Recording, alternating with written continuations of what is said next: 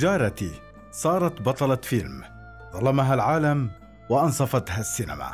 للكاتب محب سمير. عجيبة هي السينما وساحرة ومن ضمن عجائبها وسحرها أن تجعل من جارة السيدة الأمية البسيطة أم ماريو بطلة فيلم ريش المصري الذي حصد جوائز عدة في مهرجانات عالمية. وهي المرأة التي لا تعرف عن السينما سوى الأفلام التي تشاهدها في تلفزيون بيتها. إن فوز فيلم المصري ريش للمخرج المصري الشاب عمر الزهيري بالجائزة الكبرى في مسابقة أسبوع النقاد. في الدورة الأخيرة لمهرجان كان السينمائي يعد سابقة للسينما المصرية التي لم تنل أي من أفلامها هذه الجائزة من قبل على الرغم من تاريخ السينما المصرية. وفي مشاركتها بمهرجان كان تحديدا كذلك حصد ريش جائزة فايبريس لأفضل فيلم التي تمنح للمخرجين المشاركين للمرة الأولى في المهرجان نفسه. جاءت الجائزتان لتنصفان تيارا كاملا من صناع السينما المستقلة في مصر ولتعيد الأمل من جديد في نهوض بالفن السابع المصري على يد أبنائها المخرجين الشبان. خريجي معهد السينما المصري العريق مثل الزهيري ورفاقه. هنا في قرية البرشا مركز ملوي في محافظة المنيا تسكن دميانة نصار المرأة الأربعينية التي تعيش حياة على الهامش على الأصعدة جميعها. مثل معظم نساء قريتها لا أحد تقريبا يعرف اسمها الحقيقي ولا أحد يذكره سوى السجلات الرسمية يعرفها الجميع بأم ماريو. فحسب وأحيانا أم هايدي وهايدي هي ابنتها الكبرى. ابنة الرابعة عشر والتي كانت تمر بظروف نفسية سيئة بسبب غياب والدها عن بيته منذ ست سنوات في ليبيا للعمل وانقطاع أخباره.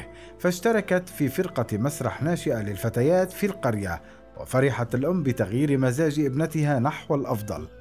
عرفت قيمة الفن والمسرح في علاج النفس فشجعت ابنتها وسمحت لها بالسفر مع الفرقة في رحلات عروض في محافظات مصر كانت تتمنى لها النجاح والشهرة في التمثيل. لكن القدر اختار الأم لتنال ذلك كله مكافأة لها على كفاحها.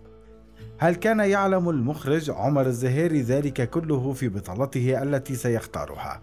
هل رأى أم ماريو في أحلامه طوال السنوات الستة منذ تخرجه من معهد السينما والتي أنجز فيها فيلم تخرجه القصير ما بعد وضع حجر الأساس لمشروع الحمام بالكيلو 376 الذي شارك فيه مسابقة سيني فونديشن التابع لمهرجان كان السينمائي الدولي عام 2014 وفاز بجائزة أفضل فيلم قصير في مهرجان بالم سبرينجز السينمائي الدولي عام 2014 منذ ذلك الوقت يفكر المخرج في فيلمه الروائي الطويل الأول ريش.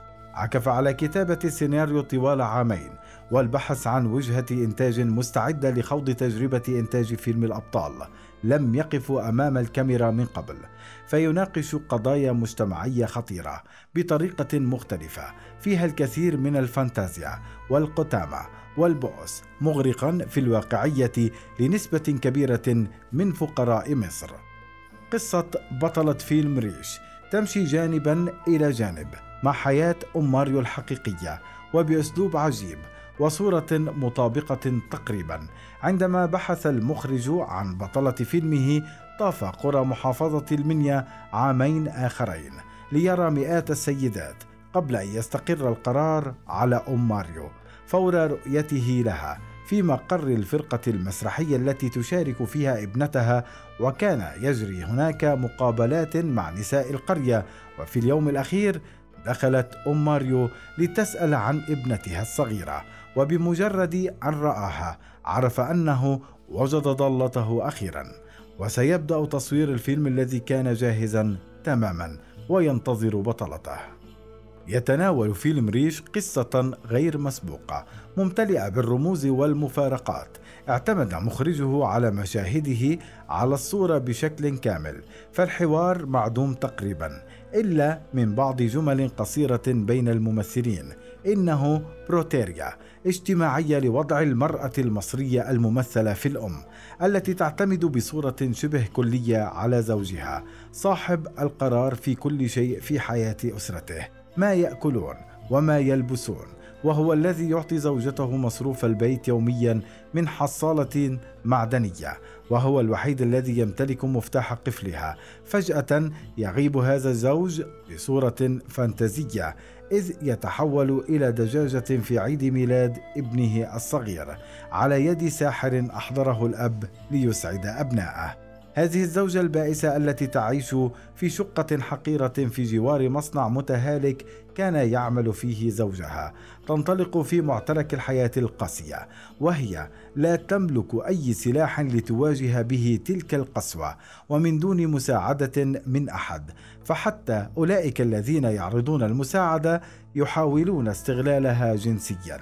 كصديق الزوج الذي عندما تفشل محاولاته معها يطاردها من أجل الحصول على أمواله التي صرفها على أسرتها طوال فترة غياب الزوج. تضطر الزوجه إلى أن تخرج إلى العالم لإعالة أسرتها المكونة من ثلاثة أطفال آخرهم رضيع وتفعل المستحيل من أجل إعادة زوجها إلى وضعه الطبيعي تمر بمصاعب جمة مثل اتهامها بالسرقة وتضطر إلى خوض عالم السحر والشعوذة لإعادة زوجها إلى صورته الآدمية. حياة تغيب فيها أشكال التكافل أو الرحمة كلها. عالم لا يعرف غير لغة المال. حتى إيجار الشقة البسيط. لا تبصر هيئة الأسكان على الأسرة لدفعه. تتم مصادرة ممتلكات الأسرة الفقيرة مقابل الإيجار المتأخر.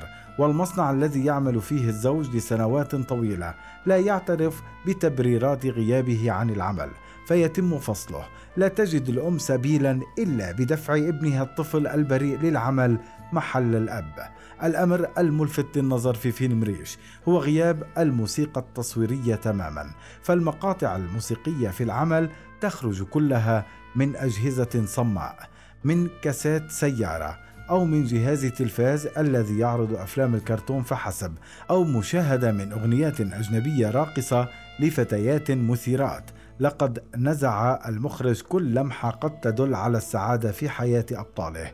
لنرى صورة المأساة كاملة وقد نجح في مسعاه. على الرغم مما حدث كله جراء كارثة تحول الأب إلى دجاجة إلى أنه ساعد الأم في نيل حريتها ومواجهة ضعفها. لقد تخلصت من السلطة الذكورية المتمثلة في الزوج ومن قبله والدها الذي يعاود الظهور ليضيف عبئا جديدا عليها بينما هي مضطرة إلى إعالته بعد أن أصيب بالشلل وفقد النطق.